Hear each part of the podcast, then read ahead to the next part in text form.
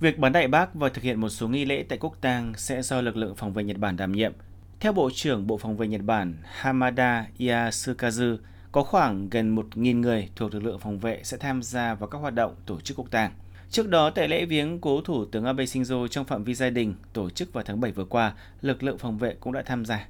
Nhật Bản cũng đang tăng cường biện pháp an ninh để có thể tổ chức quốc tang một cách an toàn khi có tới hàng trăm nhà lãnh đạo trên thế giới, trong đó có Phó Tổng thống Mỹ, Thủ tướng Australia, Thủ tướng Ấn Độ sẽ trực tiếp đến tham dự.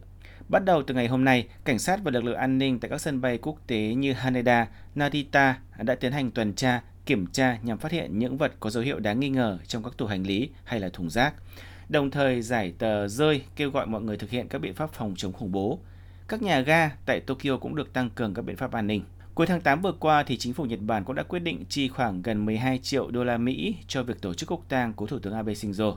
Ngày 8 tháng 7, cựu Thủ tướng Nhật Bản Abe Shinzo đã bị bắn hai phát khi đang phát biểu vận động tranh cử cho đảng cầm quyền LDP tại Nara. Ông Abe được xác định à, đã qua đời do mất quá nhiều máu. Cảnh sát cho biết nghi phạm là Tetsuya Yamaguchi, 41 tuổi, cư dân thành phố Nara, đã bị bắt ngay sau khi thực hiện vụ tấn công. Khẩu súng thu được tại hiện trường là súng do nghi phạm tự chế.